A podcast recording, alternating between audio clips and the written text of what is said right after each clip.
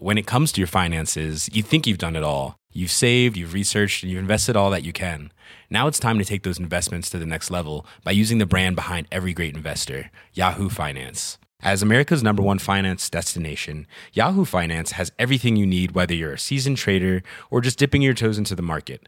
Join the millions of investors who trust Yahoo Finance to guide them on their financial journey. For comprehensive financial news and analysis, visit yahoofinance.com, the number one financial destination, yahoofinance.com.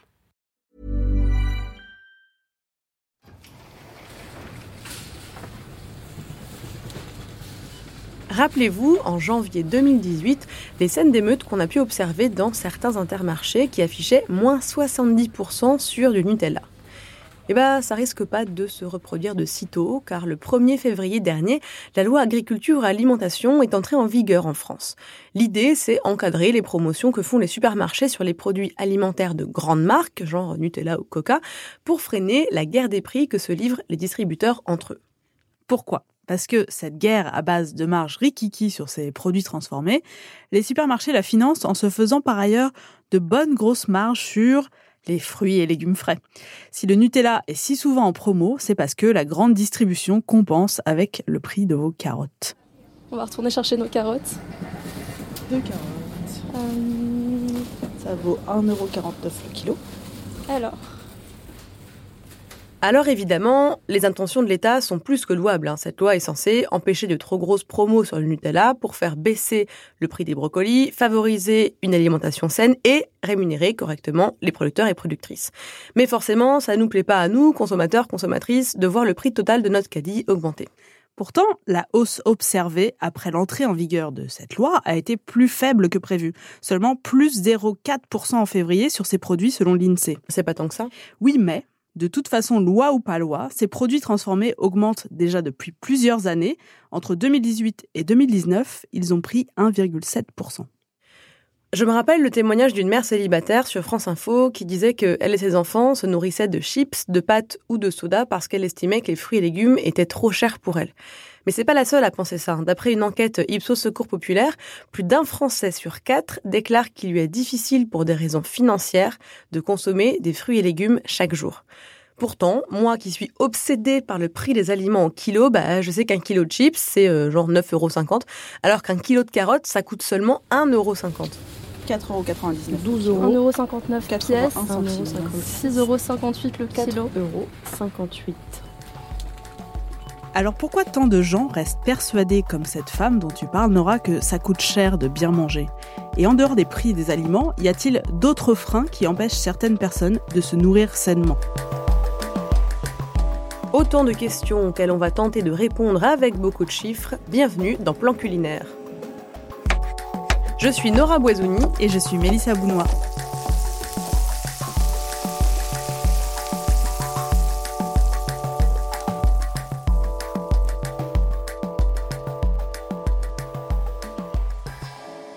Il faut d'abord savoir qu'en France, le budget consacré à l'alimentation, à domicile ou à l'extérieur, est en baisse constante depuis 1960.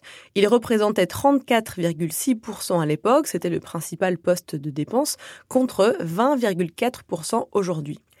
Et qui consacre la plus grosse part de son budget à la nourriture? Pas forcément ce que vous croyez. Le statisticien Ernst Engel a établi une loi au XIXe siècle, selon laquelle la part du budget consacré à l'alimentation augmente moins vite que le revenu d'un ménage. En gros, eh ben, plus les ménages sont pauvres, plus la part du budget alloué aux dépenses alimentaires est élevée. Cette loi se vérifie toujours. D'après l'INSEE, en 2011, il y avait toujours 5 points de différence entre les ménages les plus modestes et les plus aisés sur la part du budget consacré à l'alimentation. Et quelle est la part de produits frais dans ce budget? Une enquête menée par l'Institut national de la recherche agronomique en 2010 montre que les 15% des ménages français les plus riches consomment 12 kilos de légumes de plus par an que les ménages les plus modestes.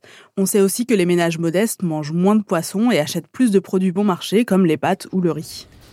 Nous avons des coquillettes, des farfales, des patates, des bananes, des patates, des panzani petits paniers ou des oriquettes. Des patates, des patates, des patates.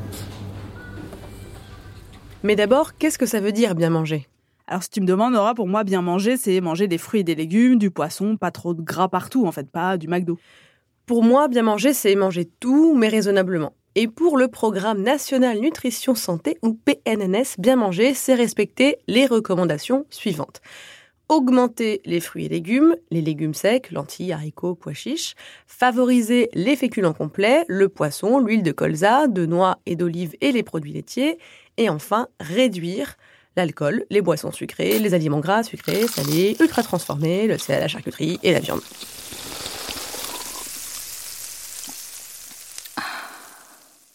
Mais bien manger, ce n'est pas qu'une question de nutriments. On en parlait dans notre épisode sur l'orthorexie et dans celui sur les régimes. Bien manger, c'est aussi prendre du plaisir à se nourrir. C'est se sentir rassasié qu'on ait mangé un repas super équilibré ou un gros sandwich rosette beurre cornichon. Bien manger, c'est aussi culturel, ça dépend de l'endroit où vous vivez, comment vous avez été éduqué, votre origine sociale. Il y a des endroits où bien manger signifie que la qualité prime sur la quantité ou inversement. Et cette qualité, certains pensent qu'elle est forcément chère ou bien, ou bien sont persuadés au contraire, comme le disait Aimé Jacquet, que ça ne coûte pas plus cher de bien manger et que franchement, les gens, ils font aucun effort. Tu vois, ça ne coûte pas plus cher, pas plus cher, plus cher de bien manger. Donc déjà, on n'a pas tous et toutes la même notion du bien manger et on est loin d'avoir la même notion de ce que signifie cher ou pas cher. Pour moi, pas cher, c'est quand j'achète de la purée Picard tomate mozzarella, oui, ça existe, et que ça me fait un gros repas à 2,80€. Eh bien, sache, Mélissa, que des chercheurs et chercheuses ont calculé le prix plancher d'un repas équilibré. Je suis pas sûre que ta purée soit si équilibrée que ça. D'après Nicole Darmon, directrice de recherche à l'INRA, le minimum en deçà duquel il est pratiquement impossible de respecter les apports nutritionnels recommandés est de 3,5 euros par jour et par adulte 3,5 euros pour faire trois repas. Et en France, il y a plus de gens qu'on croit qui ne peuvent pas accéder à une alimentation équilibrée. 8,8 millions de personnes vivent en dessous du seuil de pauvreté. Ils n'ont que 2,50 euros à 3 euros par jour pour se nourrir. Ça représente donc 14% de la population pour qui c'est trop cher de manger et donc a fortiori de bien manger.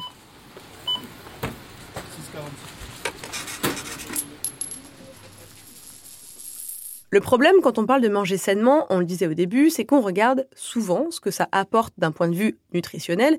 Dis donc, c'est bourré de vitamines et minéraux les carottes. Puis le prix au kilo, dis donc, c'est moins cher que les chips les carottes. Mais on oublie que le corps a besoin d'énergie, de calories pour fonctionner correctement.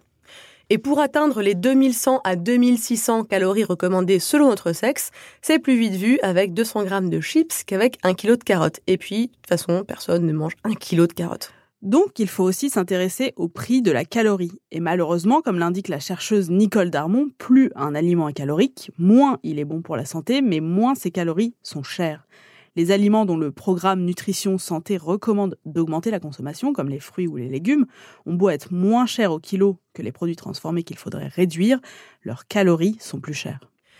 Alors on a fait une expérience, toi et moi, Mélissa, avec Maureen Wilson, qui est notre attachée de prod, en cuisinant un repas nourrissant et qu'on pensait pas trop cher. C'est une recette très simple, équilibrée et consistante, un minestrone, une soupe de légumes italienne avec des pâtes, dont j'ai trouvé la recette sur Instagram.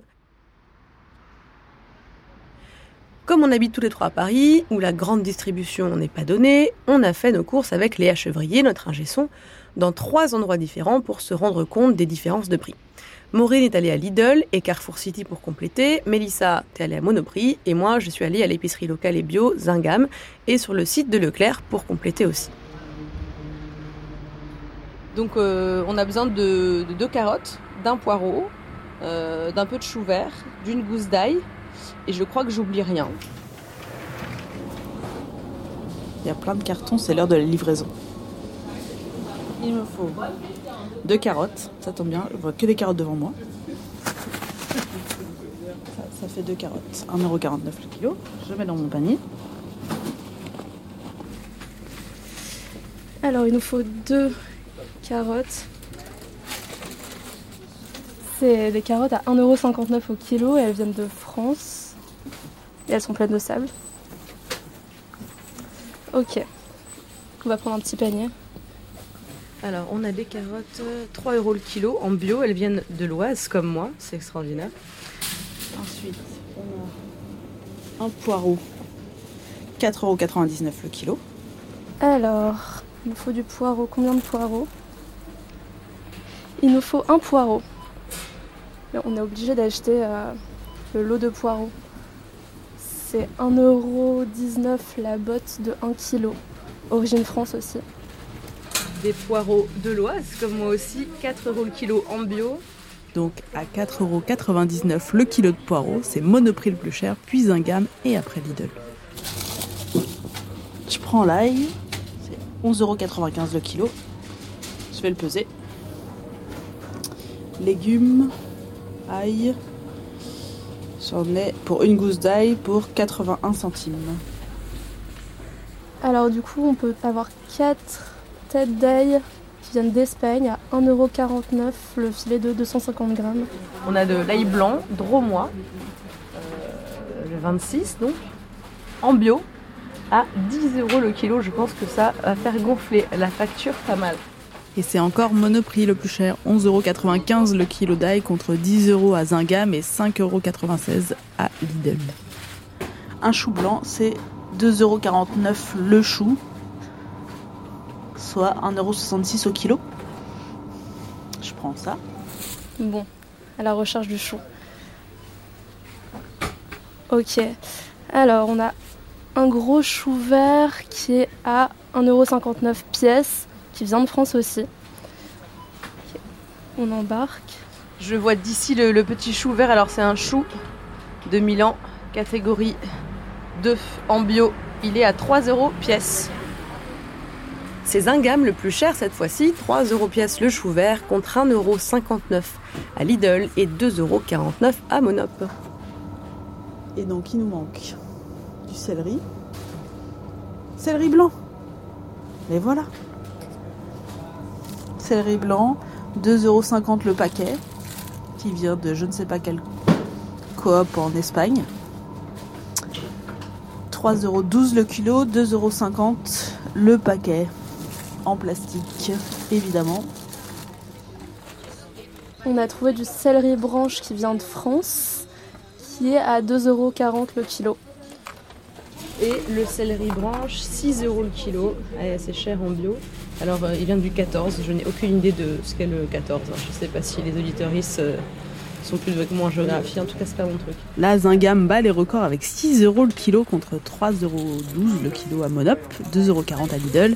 Et pour ta culture Génora, le 14, c'est le Calvados. Euh, on en a eu pour 7,50 euros sans les pâtes, ni le bouillon, ni le thym et le laurier. Ça, on va l'acheter séparément. Euh, on va l'acheter en ligne. Parce que moi, je fais mes courses sur Leclerc. Oui, alors en fait, pas vraiment 7,50. hein. On avait oublié de me compter le céleri. Il nous faut donc le bouillon. On est au bon rayon. Bouillon de légumes Knorr 12 tablettes, moins 30% de sel. Donc c'est 1,69€ et le kilo c'est 15,50€. On va prendre ça. On doit prendre du bouillon de légumes. Euh, c'est à 79 centimes. Ça revient à 6,58€ le kilo. Il y a 12 cubes à l'intérieur. Alors, le bouillon de légumes. Donc là, j'ai 18 bouillons, 1,60€, ça fait 0,09 centimes euh, le petit bouillon. Lidl est toujours le moins cher, avec le cube de bouillon à 0,06 centimes d'euros, suivi par Leclerc, 0,09 centimes le cube, et Monoprix, 14 centimes le cube. Et pour finir la recette Nora, on a acheté des pâtes. Les coquillettes Panzani valaient 1,49€ chez Monoprix, 1,22€ chez Lidl et 1,20€ sur le site de Leclerc. Alors, si on récapitule, le moins cher, c'était pour Maureen. Elle en a eu pour 9,10€ chez Lidl et Carrefour City pour un poireau, deux carottes, une gousse d'ail, un céleri branche, un gros chou blanc, les pâtes, le bouillon et le bouquet garni aussi. Nora, toi, t'en as eu pour le plus cher, 13,82€ chez Zingam et Leclerc, en rajoutant le céleri oublié. Et moi, j'en ai eu pour 11,72€ chez Monoprix, pas beaucoup moins cher que toi, alors que tout était bio et français chez Zingam. Ce qui m'étonne, c'est que mes poireaux, pourtant français, étaient très chers. Je serais curieuse de connaître la marge que Monoprix se fait dessus. Donc, sachant que la recette était pour 4 personnes, qu'on n'a pas vidé le paquet de pâtes, ni les bouillons cubes, et qu'on a utilisé seulement un quart du chou et une branche de céleri, on a calculé exactement le prix par personne du repas. Ça fait 1,51€ chez Zingam et Leclerc, 95 centimes chez Monoprix et enfin 62 centimes à Lidl. Donc si on multiplie par trois repas par jour, ne lâchez rien. On est assez proche du prix plancher pour une alimentation équilibrée à 3,50 euros par jour et par personne que l'on évoquait au début. C'est donc possible de bien manger. Après, précisons quand même que manger du minestrone à tous les repas, c'est pas très courant.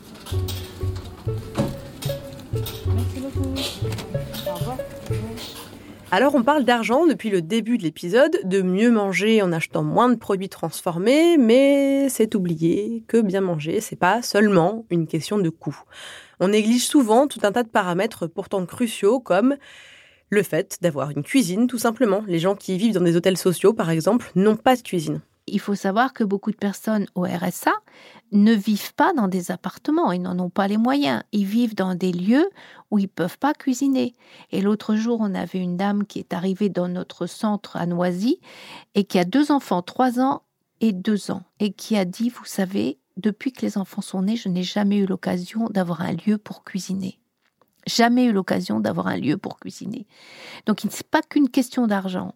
Huguette Boissonnat dirige le département santé du mouvement ATD Carmonde qui lutte contre la pauvreté. Elle nous a parlé des coûts induits par la préparation des repas comme l'eau ou l'électricité qui peuvent constituer un obstacle pour les plus précaires. Je me souviens de cette maman qui était si contente. Elle était, elle avait deux enfants, elle était seule. Le, le mari l'avait abandonnée et elle, était très contente parce qu'elle avait eu une occasion pour avoir de la viande hachée pas très chère. Et vous savez, la viande, euh, c'est vraiment, on se dit, bon, s'il a mangé un peu de viande, il a au moins tout ce qu'il faut parce que l'anémie, c'est, c'est le mal de la pauvreté. Énormément de personnes sont anémies en pauvreté. Donc elle avait mis ça de côté. Et puis elle n'a pas pu payer son électricité et on a coupé l'électricité. Et c'était dans le haut de son congélateur, enfin de son frigo. Et elle avait acheté pour le mois, donc elle avait au début de ses allocs, elle avait mis ça. Et elle m'a appelé en pleurant, elle, elle est venue me voir en me disant mais je vais perdre toute la nourriture du mois pour mes enfants.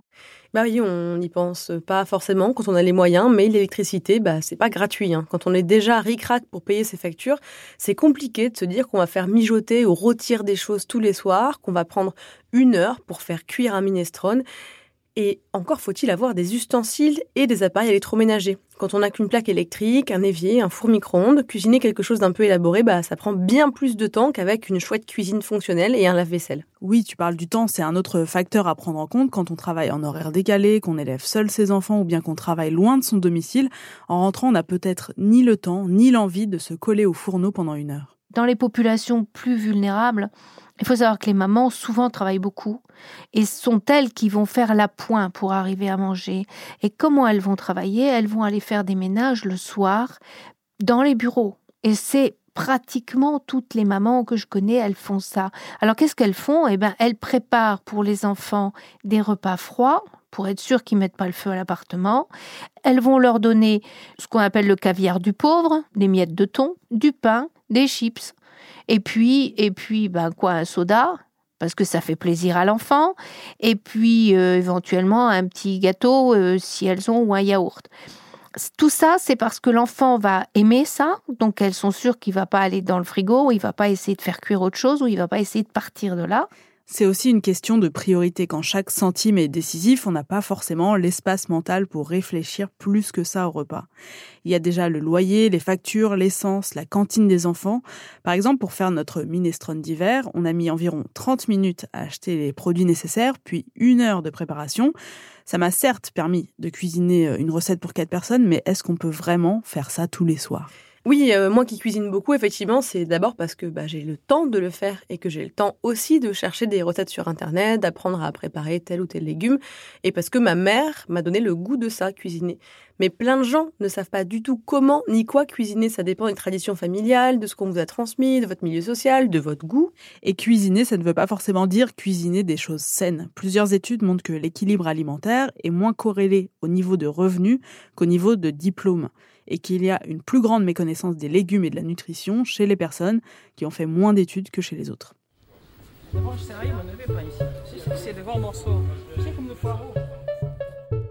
On le disait tout à l'heure, se nourrir, c'est pas qu'une question de santé. Et bien manger, c'est aussi prendre du plaisir à le faire.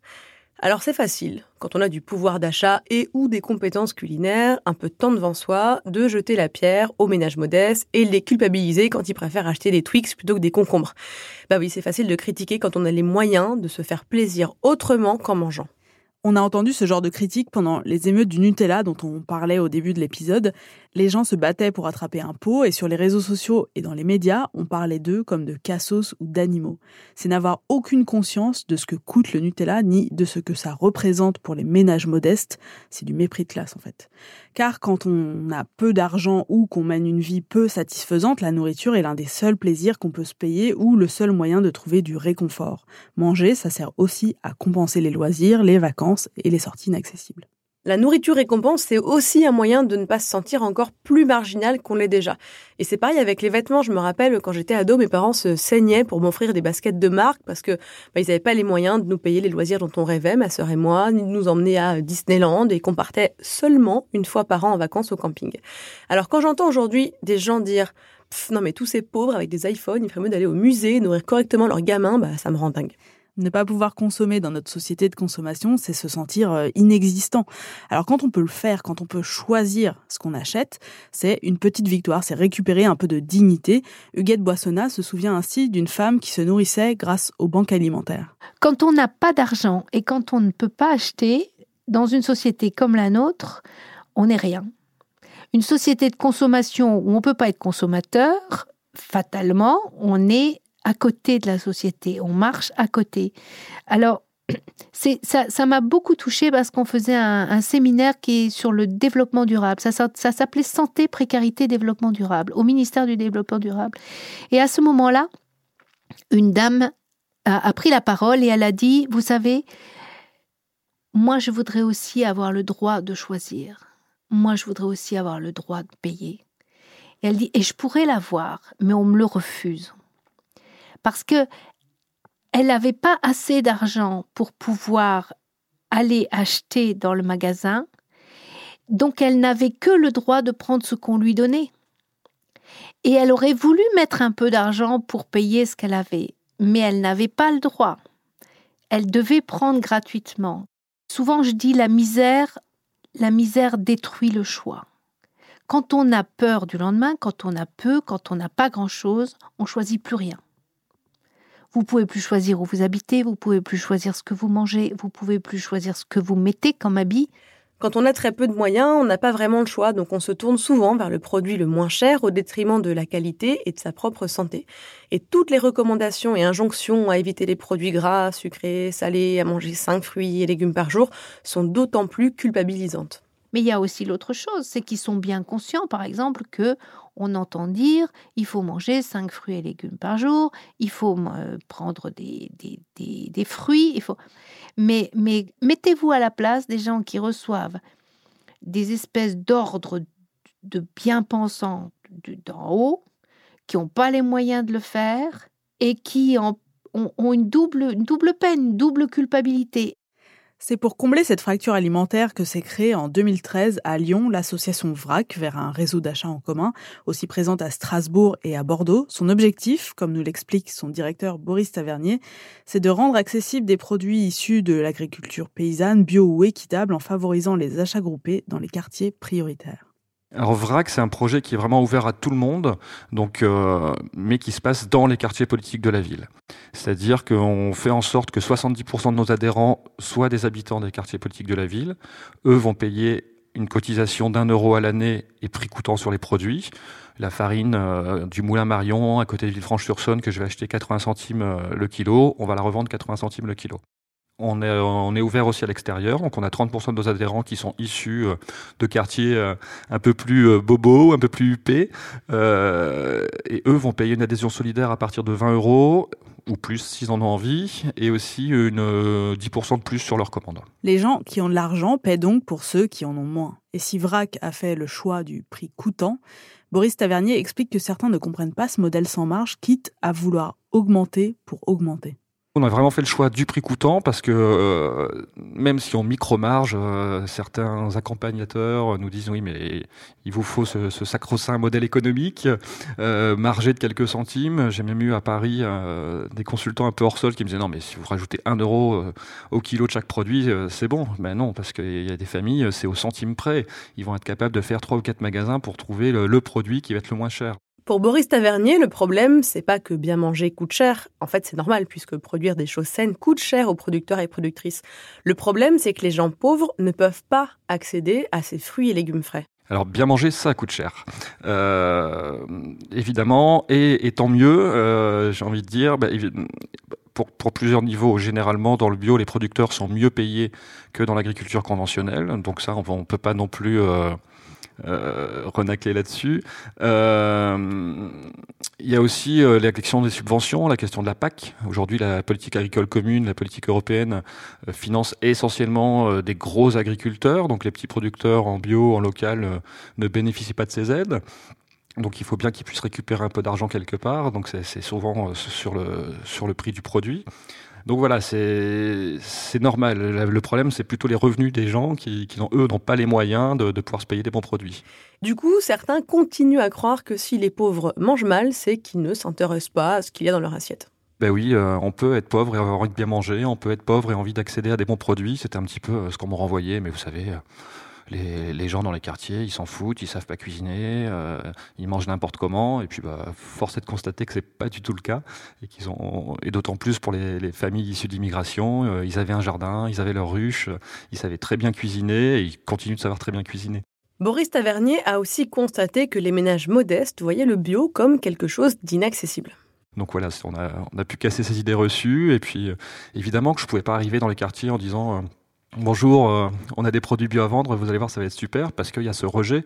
Le bio, c'est pas pour nous, le bio, c'est pour les riches, donc je pouvais pas leur donner tort. Donc, fallait les convaincre euh, différemment. Donc, moi, j'ai décidé de, les convaincre par le goût euh, en organisant des, dégustations au pied des immeubles. Je venais une table, plein de produits, je faisais goûter aux gens. Une fois que c'était validé en termes de goût, bah, évidemment, on parlait de prix. Et là, ils se rendaient compte bah, que c'était possible, qu'ils pouvaient se les payer. Donc après, on s'est lancé. C'est fou cette autocensure. Mais une fois qu'on a compris que les fruits et légumes bio n'étaient pas forcément inaccessibles, il faut encore se mettre au fourneau. Une des ambitions de VRAC, c'est donc de donner ou redonner aux gens le goût de préparer à manger, notamment via des concours de cuisine. La problématique, quand on n'a pas d'argent, on n'achète pas des bons produits, on n'a pas envie de cuisiner. Et euh, nous, on insiste, en tout cas chez VRAC, pour retrouver la notion de plaisir. Et c'est ce qu'on oublie souvent. On rencontre des nutritionnistes ou des diététiciens qui vont vous dire... Euh, il vous faut euh, 120 grammes d'haricots verts et 60 grammes de volaille euh, avec souvent des, propos qui peuvent être un peu moralisateurs. Euh, et nous, on essaye d'abord de retrouver le plaisir. Si on propose des bons produits euh, aux habitants, ils ont envie de les cuisiner. S'ils ont envie de les cuisiner, ils ont envie de les partager. Cuisiner pour réduire les coûts, c'est déjà une première astuce. Et Boris Tavernier a d'autres conseils pour ne pas vous ruiner.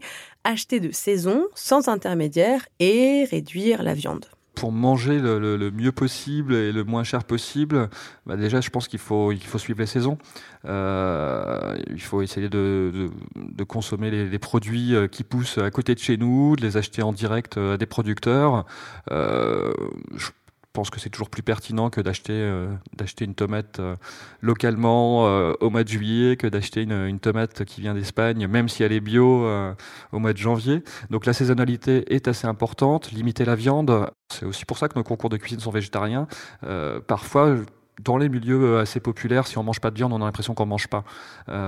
Et là, en, imposant ces plats végétariens sur les concours de cuisine, euh, ben on leur montre qu'ils sont capables de faire des plats qui, qui, ont du goût, qui sont au niveau nutritif bon et qui sont moins chers aussi pour le porte-monnaie. Et autre conseil, acheter groupé, plus on est de fous, moins on paye. Et puis en achetant à plusieurs pour un peu limiter les prix, en achetant sans intermédiaire, parce que c'est surtout eux, les intermédiaires, qui, qui, qui récoltent le, le, plus sur la production des paysans.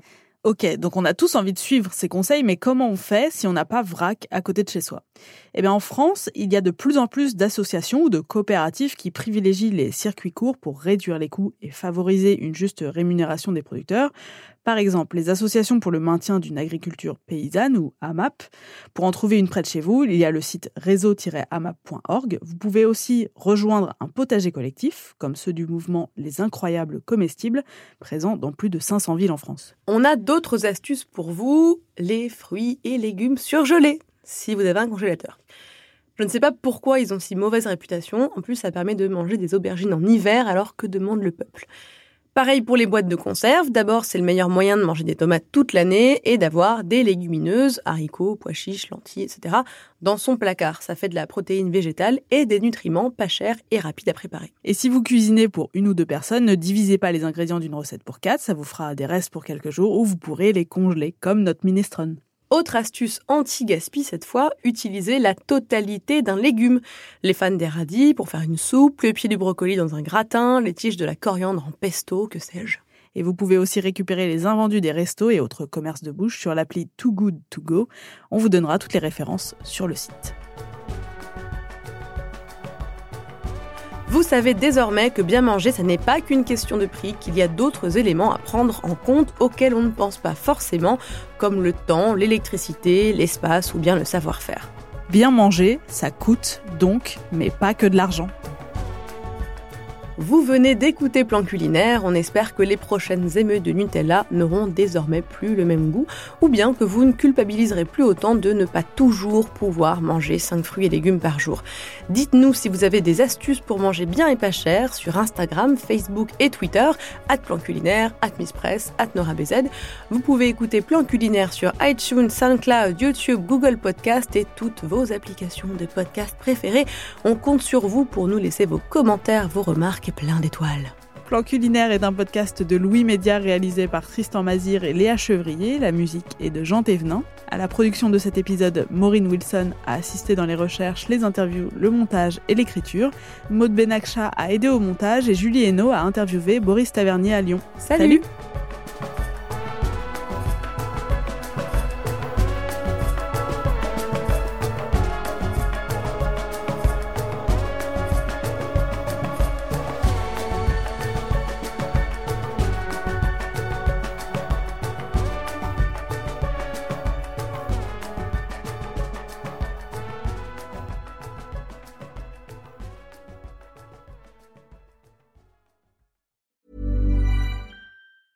Even on a budget, quality is non-negotiable. That's why Quince is the place to score high-end essentials at 50 to 80% less than similar brands. Get your hands on buttery soft cashmere sweaters from just 60 bucks, Italian leather jackets, and so much more. And the best part about Quince, they exclusively partner with factories committed to safe, ethical, and responsible manufacturing. Elevate your style without the elevated price tag with Quince. Go to quince.com slash upgrade for free shipping and 365-day returns.